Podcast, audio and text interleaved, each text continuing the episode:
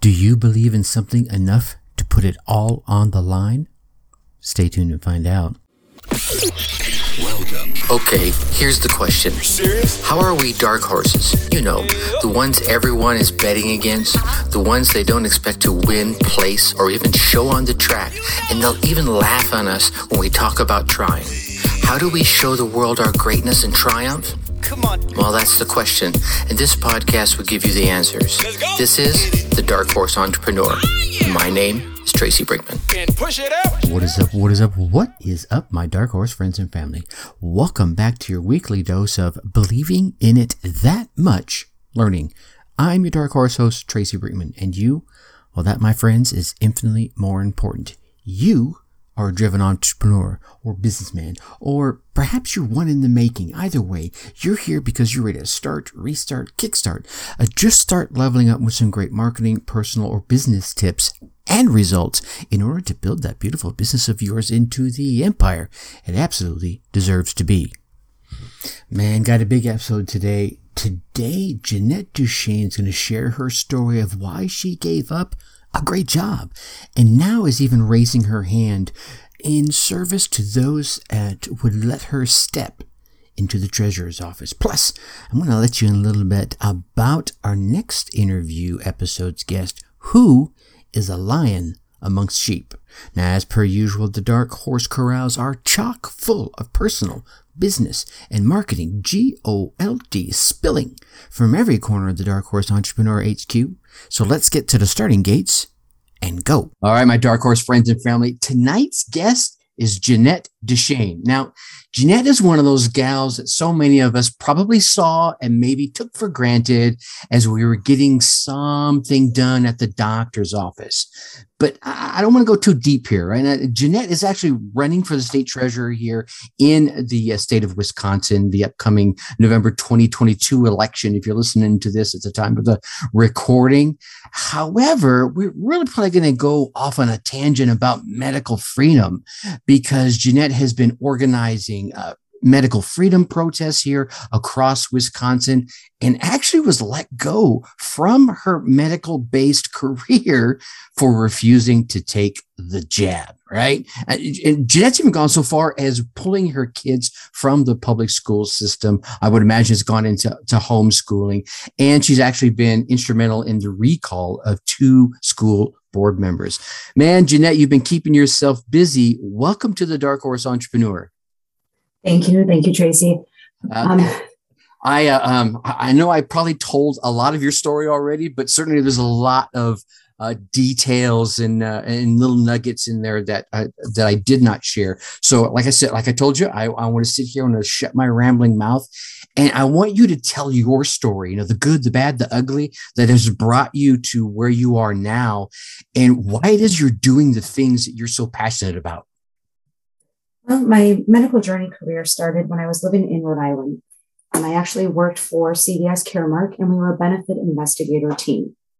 Um, so, what we did was try to make sure that your insurance would authorize medical prescriptions. And we were brought on for a special medication that was the first oral medication for multiple sclerosis. All others are injectables. Um, we created our team. We worked with a call center for the insurance side. We also worked with a group of nurses in another state. They underestimated the popularity of the drug, and we became burdened with cases trying to get Mm. these authorized for medications that cost over $5,000 a month. Um, and there was, we had to work with a team of nurses because insurance companies required all of these step therapies and all of these things that you would think that an insurance company should have nothing to do with. Mm-hmm. Um, I got a, I made a phone call one weekend to, because we were working overtime. I made a phone call to a gentleman to let him know that his wife's medication was approved. And she had already been off her typical therapy before being able to start this new one. And he said, it's too late. She had a relapse and she was paralyzed from the waist down Oh my God. for life. And that was, that was the moment in my head where I, I never wanted to have that conversation with another patient again. These insurance companies are just, they think that they have higher degrees than what our medical providers do. Mm-hmm. So I ended up moving back to Wisconsin. I went to school for medical coding and accepted a position with Aurora Healthcare in Wisconsin here. Um, I was working as a medical biller. So in, originally, that position was to dispute insurance company denials, handle patient complaints about their medical bills because we've all on the bad end. We've all been on that bad end of receiving the surprise medical bill. Right. that transitioned more into a position where we started assisting the uninsured patients that were coming. So if there was charity assistance, Medicaid applications, marketplace applications, what can we do to help with the funding for those uninsured patients? And a lot of them are undocumented citizens. Mm. And I do have to say that undocumented citizens are some of the hardest working individuals in this country, and they have the most high family value, the original nuclear family value hmm um, that a lot of America is missing right now. Um, so, on top of that, we also did estimates for patients. So, we would look into their insurance benefits, call them, let patients know that are coming in for surgery. This is how much it's going to cost you. How can we financially help you prepare for that? So, really pushing the price transparency that Donald Trump had originally tried to post out there. So, I did that for eight years, and that came to an end after the vaccine mandate rolled out. I was, I guess I should backtrack a little bit. When COVID came to America, Mhm. I was I was working on site in the clinic, and I In, had in, sorry, in, what, in what clinic? the clinic in Two Rivers. Got it. Got it. In, So- in the, uh, the clinic. Got it. Got it. Yeah. So I had a patient stop in the office who had just returned back from New York City, and this was the same day that the state shut down, that the world shut down. Um, he said that his some of his family members that had traveled with him had gotten sick while in New York, hmm and they were looking for COVID testing. And then I got sick a couple days later, and I never really fully recovered. So I still deal with a lot of neurology, neurological, a lot of cardiovascular issues. You know, your autonomic nervous system that just does not regulate the way it should. Mhm. So I ended up joining a support group on Facebook and realized there's tens of thousands of us out there that are not recovering and nobody was talking about it. So we all teamed together. We did our own patient led research and ended up getting recognition by the World Health Organization, by the CDC, the FDA. So that was kind of my step into advocacy. Meeting with our local reps virtually and explaining the frustrations that we're having accessing care. Um, just making people aware of this syndrome because a lot of doctors, they were gaslighting us, hmm telling us this is all in our head. So that was my real step into advocacy. And then the vaccine mandate rolled out. And keep in mind, I, I work remotely right now because of my medical conditions, and a lot of our team, our call center was all remote. Um, we're still required to get the jab. And none of it really makes sense. If we have no patient contact, why are we required to be vaccinated? I have not been in my office since March of 2020. Um, So once again, the support groups on Facebook rolled out, and Aurora Healthcare had their own Facebook group, and then there were the local groups and then national. Mhm. And I realized quickly that Aurora had, I think we had about 27, 2,700 people in our group just here in Wisconsin that were against this. We we tried organizing protests across the state. So I mean, that's where I met you and your family Right. Well, maybe not the protests. I think I met you at some of our rallies. But, you know, just the strong community that was building there. We became a real little family. And so many of us have been let go, but a lot of us just realized what was at stake and we moved on to bigger, better things. Sure. And a lot of these nurses are now working in factories. And as much as we miss that patient care, because that's a nurse, her heart is set on serving those people. Anybody in healthcare can say that. We're finally able to come home and relax and leave work at work. You Right. know, we don't take it home to our families. So it's been a it's been a pretty big shift.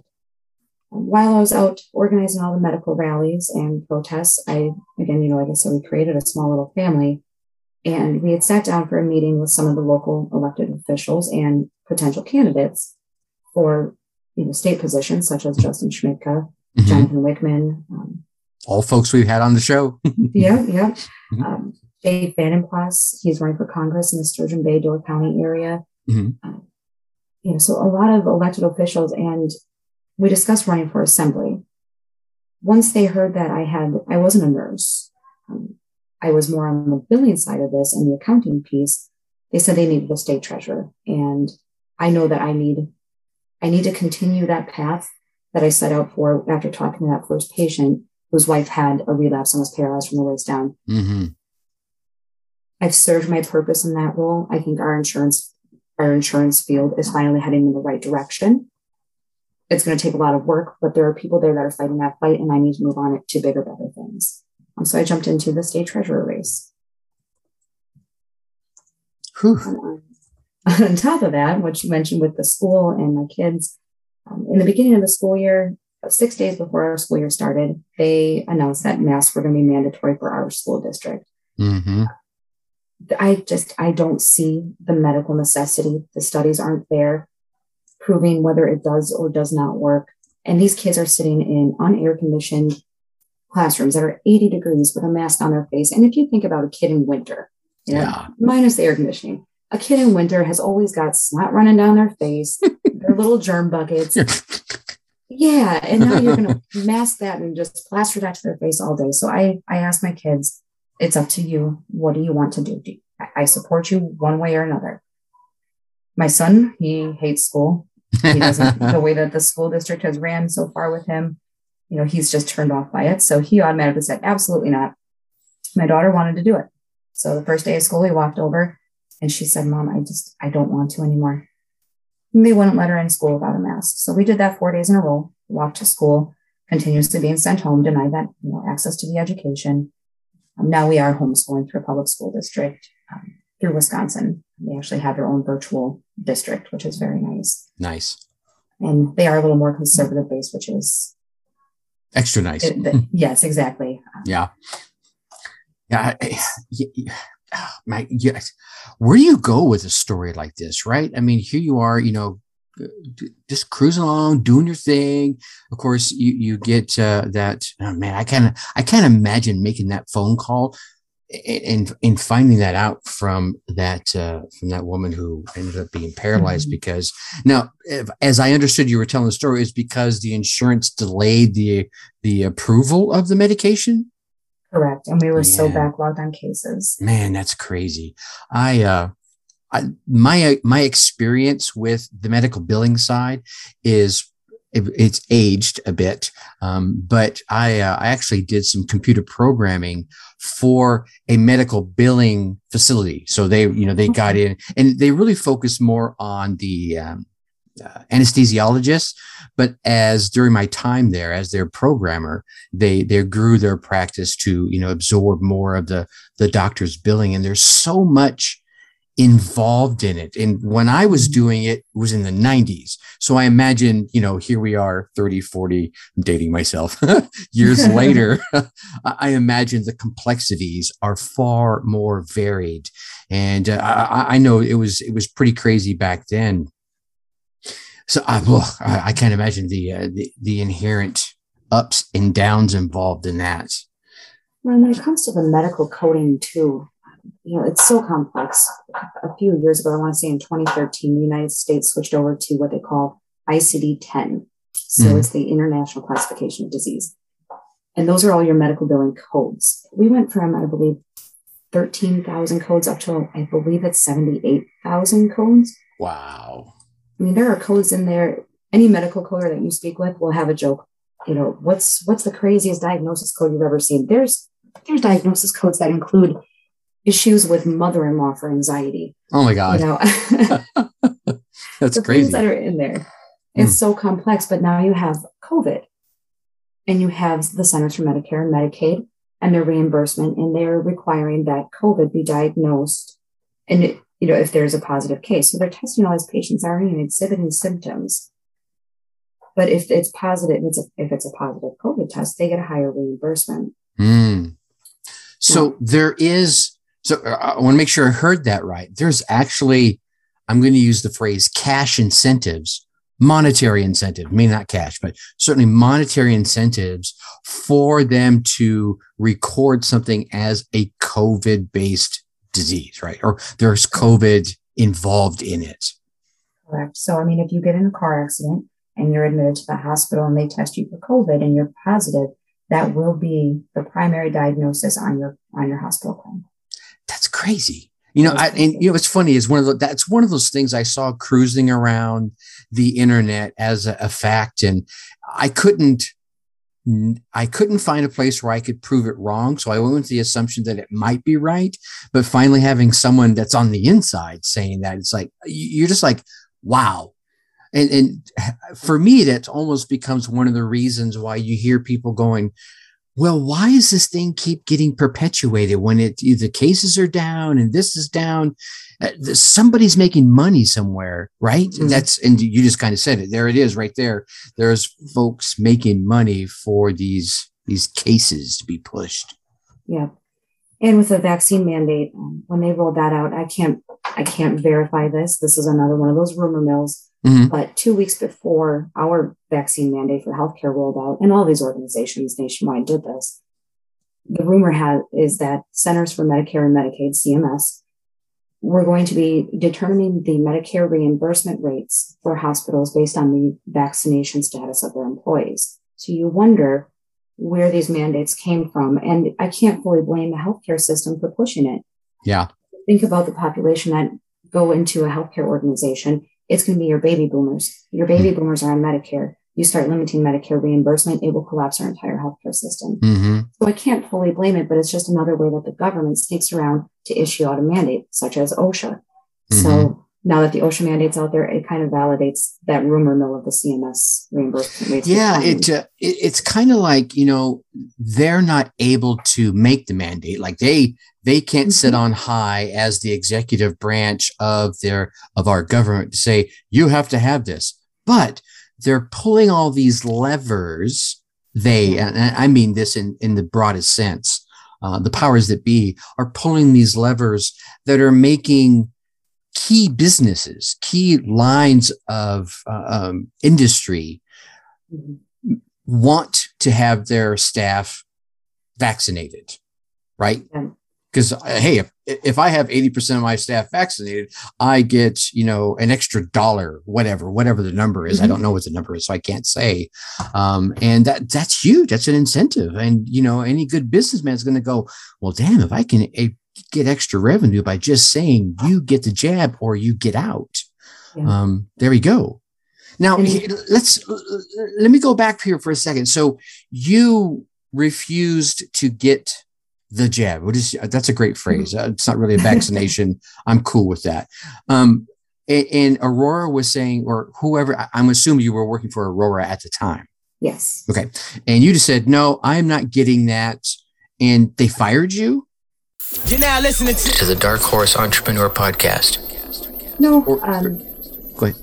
They so they issued the mandate, and we had deadlines to submit our religious or medical exemptions. Mm-hmm. Um, I did push for a medical exemption because of all the issues that I've had since COVID and natural immunity. You know, right. That, Go, hey, that's a whole nother podcast right there. Natural immunity. Absolutely.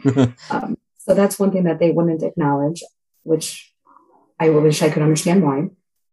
Um, so, and with the vaccine, so with the COVID long haulers, is what we call ourselves, the people that haven't fully recovered.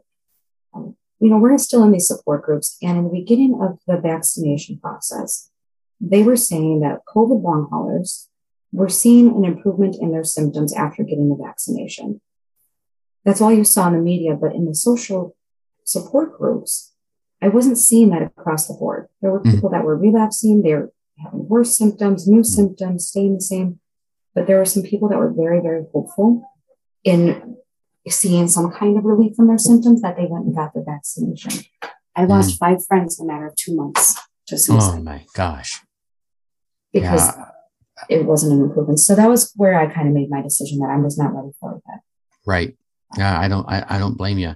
you. you. mentioned earlier that um, in, in, these groups that you were you've been a part of, that uh, I think the number was twenty seven hundred. You said it was like twenty seven hundred uh, people here in Wisconsin. Were those twenty seven hundred Aurora um, staffers? these would just be Wisconsin-based patients. Just okay, based patients. Okay, because I was curious how many what ratio of the Aurora staff do you think have been let go or walked away as a result of not um, of choosing not to get this um, jab? So I, you know, again, once again through the rumor mill, okay, um, but through a pretty valid source, they, I guess, our leadership had met and had determined at that time that 37% of the staff was not vaccinated. Wow. Um, which was, I believe they, the person I heard it from said about 30%. I know it was 37% when they announced the mandate. Mm-hmm. So it kind of validated the information that she was giving me. Sure. I guess our leadership sat down and met and decided that half of their staff would cave and get the vaccine, and they could afford to lose 15% of their staff. Yeah, that's crazy. So here's here's another one. And, and again, I'm, I'm going to pick your insider information brain. Mhm. Here's another one of the things I've read in a couple of different places is that when they're saying, hey, our hospital is um, at capacity, they use some sort of phrasing like that, like at capacity or at peak. Yeah, that, that that peak capacity. Yet when you look at the hospital, you can't see like all these people there.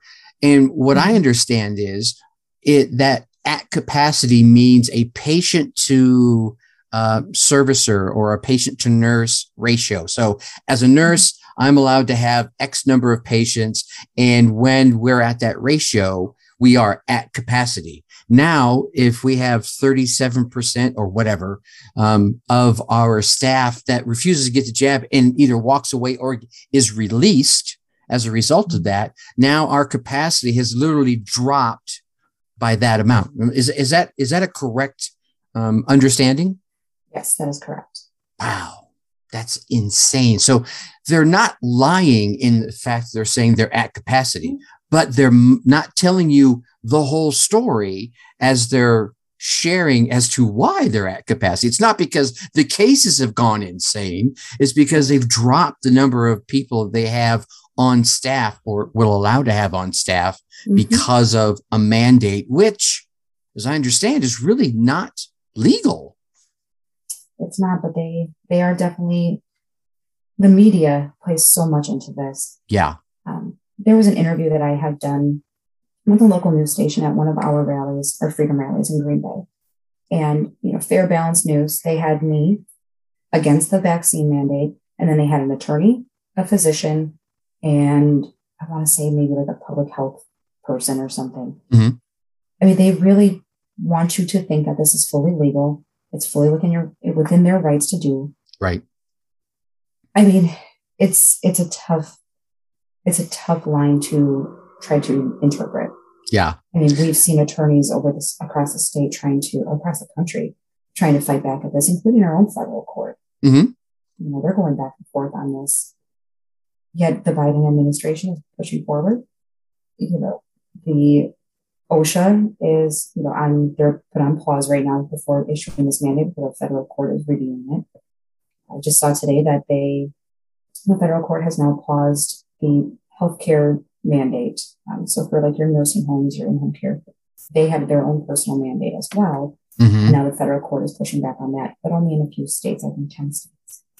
So the legalities of this are very complex because it's it's, it's an experimental jab. Right. Only one of them has been approved by the FDA. Rumor has it that those aren't even available in the country. Thank you. That's that was one of the points I was going that I was thinking of because there was two versions out there. There was a Moderna and a Pfizer version, and then all of a sudden they come out saying, "Hey, Pfizer has approval." Okay, well that's cool, uh, but that's not the Pfizer version that's out there in the market yet. They got approval for a version they hadn't even mass produced yet. Is that? I mean, that was my understanding. That's also mine. I don't know if that's accurate or not. Um, Right. I'm definitely not going to get it either way, but Right, right. No, I, Yeah. I, I feel you on that one. I was like, well, yeah, that that's insane. You're right. There's so many complexities of this going on, and and it gets so hard to find facts, right? yes. Because the normal sources you would go to to find facts, some of them are a part of the mill, right? Mhm. Some, of- you know, if you go to Aurora's site, they're going to give you their version of the facts. Oh, yeah, you see it everywhere. You see it. Yeah. You go to. CDC, you get that version of the facts, and uh, it's just it's really tough. I don't know. Being Uh, being part of that COVID long hauler group, um, we've worked with researchers across the globe. We work with doctors, and the crazy thing that comes to my mind is why are we not focusing on early therapeutics? Why are we not focusing on treatment? We're dedicating so much time and energy into promoting this vaccine that doesn't even prevent COVID. Yeah. It only prevents severe disease, so they say, but those numbers are constantly increasing as well. Yeah. Why are Yeah. we testing asymptomatic people so we can keep our numbers high? I mean, it's it's hard to not make this political when you see all the behind the scenes. And when it comes to the doctors that are promoting the treatment and they have success and they have successful studies, and you see that research reversed and their peer-reviewed studies are removed from the internet and they're being they're being banned on Facebook, they're being banned on Twitter, they're ban- being banned on Instagram, that says something to me and there's something seriously Yeah. wrong there. Yeah. There's definitely something going on, especially when you get, I'll use the phrase real science Yeah. that says that that goes up 180 degrees different from the the agenda, right? The rhetoric that we're hearing. I don't even want to call it science because so much of what I hear, I'm like, ah, I don't get what you're saying. What you're saying makes no sense whatsoever. You But know, that seems like they're, and like I, like you said, I don't want to call it an agenda because I don't think everybody, you know, necessarily on the left or even on the right, Mhm. is out to demonize every you know these people that push against this. But you know, I've been called a domestic terrorist three times this year. Mm. You know, for being against the school boards, for being against the mask mandates, for being against COVID protocols. But there are people that are define science. I mean, they say follow the science, but they do everything opposite. And it's Right. bigger than COVID. I mean, if you look at, I don't want to target the left, but if you look at the left agenda, the, the extremists on the left, the radicals, exactly. they defy science. I mean, if you look at abortion, if you look at COVID protocols, if you look at genders, you know, we got all these kids in schools that I don't know if I'm a boy or a girl. We're going to use the same bathrooms. I mean, small little suburbs are having these these bathroom rules, you know, at school. It's just it's, It's- crazy. If you follow the science, science is science. It's there to be questioned. There it is. Uh, th- there it is. Uh, Bam. Science is science. End of story right there. Mm-hmm. Okay. So, uh, like I told you, I see, I told you we would go down some rabbit hole here, right? Yes, which is, which is awesome, which is awesome. All right. So now you have decided you, you know, you were, you were doing all your advocacy. You felt like you, Hey, all right. Now I, I think I've kind of served my purpose here. I want to step into this state treasurer's race. Is there a particular reason why you picked the state treasurer, or is it something like, all right, I feel like I align with this? Talk to me about that. Well, politics is a little dirty. Um, so I picked the state treasurer just because it was an open position that somebody wasn't already running for. Hmm, So you don't want to you don't want to run for a position that a qualified candidate's already going for because we don't want to flood the system. sure. Um, the state treasurer position was available. as something that I would have experience in. And I firmly believe in our Constitution. And it's an original constitutional office according to the Wisconsin Constitution. Mhm. So to preserve our Constitution and serve in a role that is an original constitutional office would be following my own personal values, but I really want to represent the people. Uh, to be completely honest, I feel like I'm a little too vocal for a position, but I can still use that platform to be able to advocate for the people, be an Sure. for the people. 100%. So that's kind of where I wanted to go with it.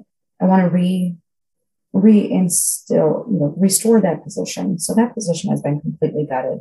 I made a joke at one of my most recent campaign stops. Anybody here able to sign a check? Congratulations. You are qualified to be the next Wisconsin State Treasurer. that office has nothing left to it. So I really want to run on the idea of restoring that position.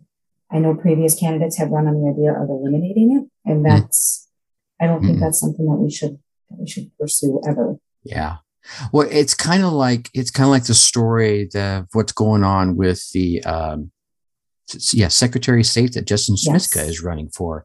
That office has become like uh, pretty much like you were saying. You know, it's just this it's just this rubber stamp here, kachunka, kachunka, kachunka, Yeah. and all the all the real authority that used to sit in those desks, much like the state treasurer, has been farmed out to these coalitions and groups and Mhm. subcommittees. And so the whole architecture of the state's legislative branch and judicial branch is, is, is being parsed out. And, and the result of that, if no one knows, man, hopefully I'm saying this right and correct me if I'm wrong, is there results in no accountability. Yes. Because you, as the state treasurer, if you don't pull those responsibilities back to that desk where you're responsible if mm-hmm. something mm-hmm. flubs up or, hey, if something goes well, you can say, yeah, I did that. Now it's to this party over here. Let's say it's some, you know, external group. Well, that, that group, they sucked at it. So we're going to fire them and we're going to hire these yeah. people over here, which are probably just another group of cronies they're going to do the exact same thing. Exactly. Exactly. Yeah. So part of the Wisconsin state treasurer position is to be to be like the state's chief financial officer. Mm-hmm. And that, like you said, should have some accountability when it comes to that. So to be a watchdog over the state's funds, you know, that was my favorite part of the job working in healthcare and medical billing. I would audit every single account I went into. I knew what red flags to look for. And it was I don't want to say it was like a game, but it was always a challenge to make sure that a patient never overpaid.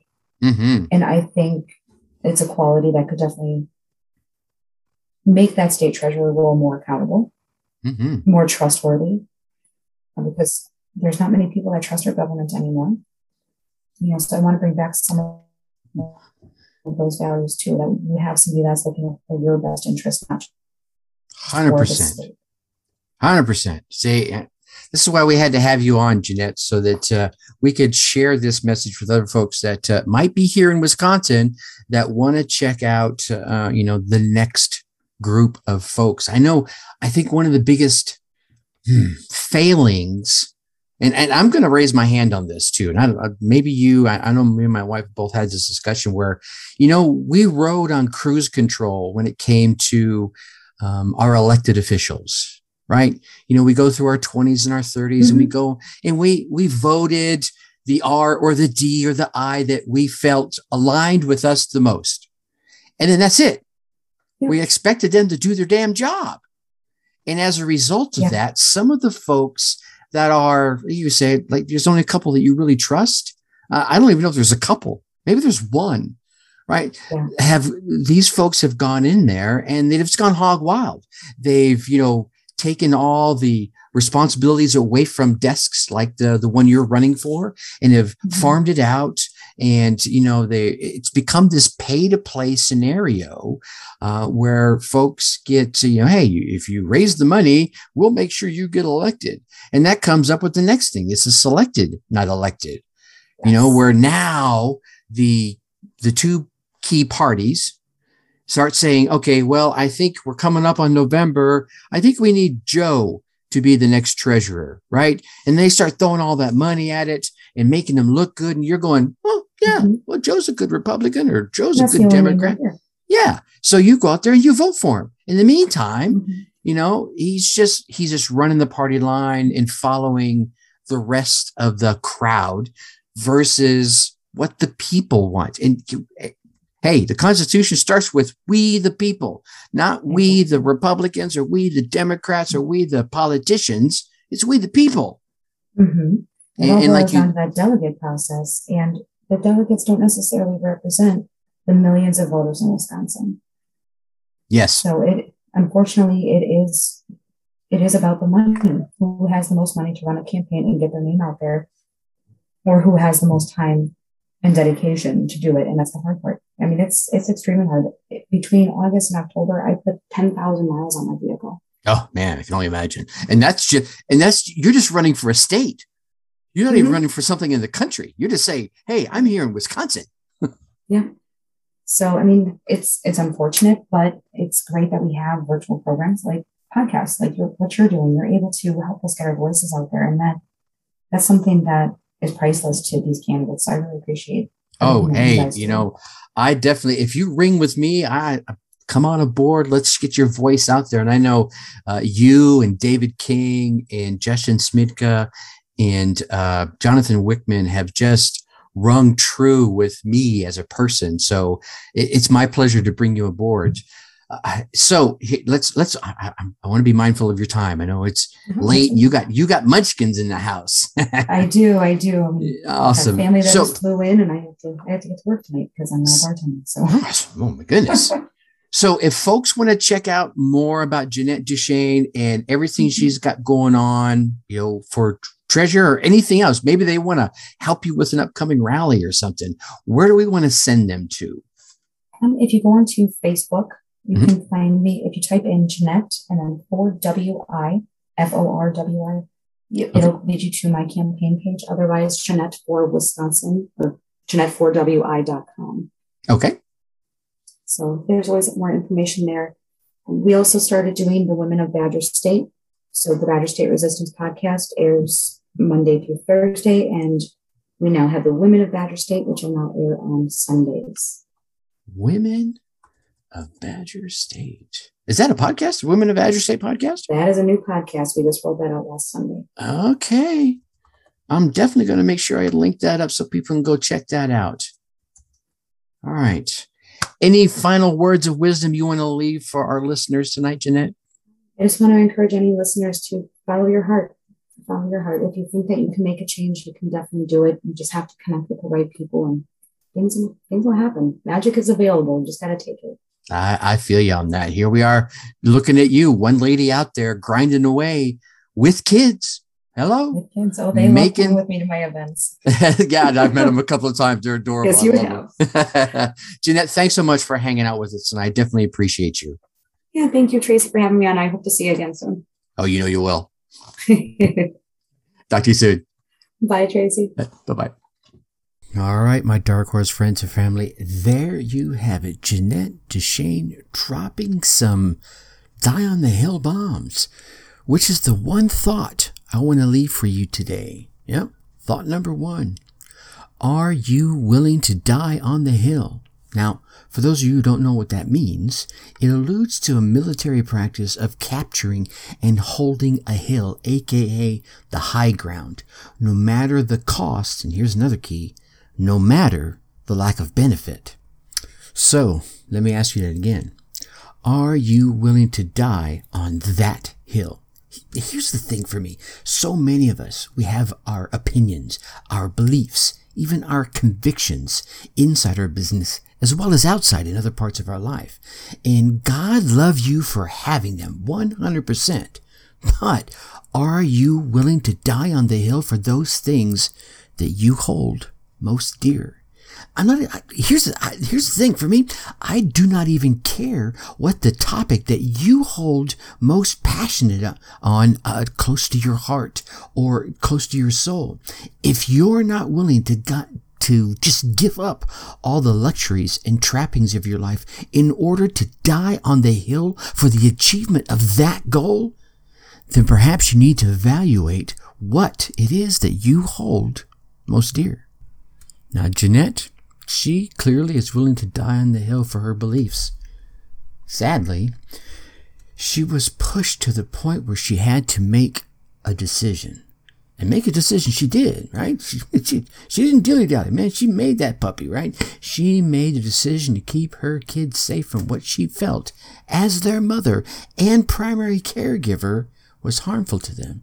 She made the decision to put herself out of a career that was looking to make her do things that she felt was wrong and going to do harm to her in one form or another. She took the hill. Not only is she standing tall and proud in order to defend her position on that hill, to defend herself, her children, and all the others that have taken up a position along, uh, alongside her in her fight for freedom the freedom to speak her peace as is her God given right. Let me say that again.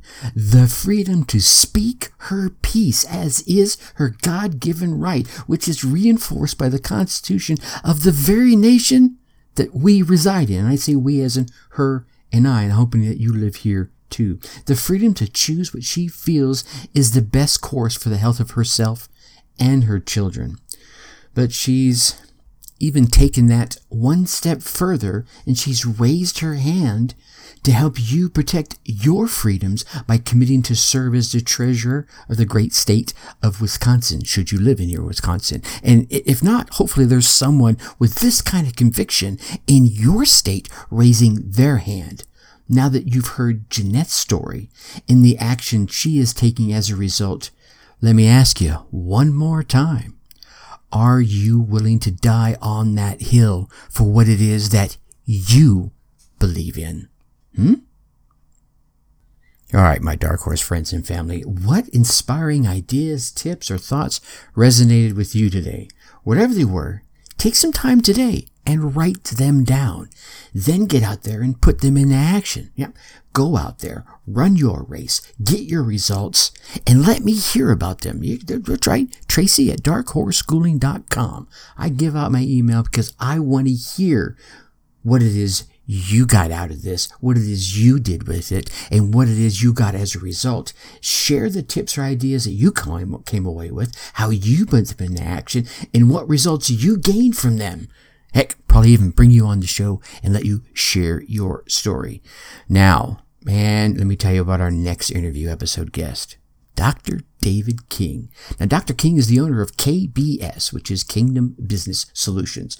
Also, New Look on Life, as well as being the president of the Milwaukee chapter of the Full Gospel Businessmen Fellowship International. You're going to want to hear Dr. King's uh, thoughts on business, politics, and being a lion among sheep. Now, I, want, I know you want to keep getting all these valuable tips and inspirational stories uh, from the folks I'm lucky enough to bring on here. So please go on down there, hit that subscribe button. While you're there, give us a five star rating and drop us a quick review. I read every single one of those reviews. Give us some constructive criticism. Ask some questions. Again, I read them all, so I will definitely get back to you with the answers. And of course, do not keep all this entrepreneurial G O L D all to yourself. Share the podcast with other entrepreneurs entrepreneurs and businessmen, business owners, right, that you know will get value from it. And with that, I'm going to leave you as I always do. Think successfully and take action. Thank you for listening to the Dark Horse Entrepreneur Podcast. Thanks for tuning in. Check us out at www.darkhorseschooling.com. All right. My name is Tracy Brinkman.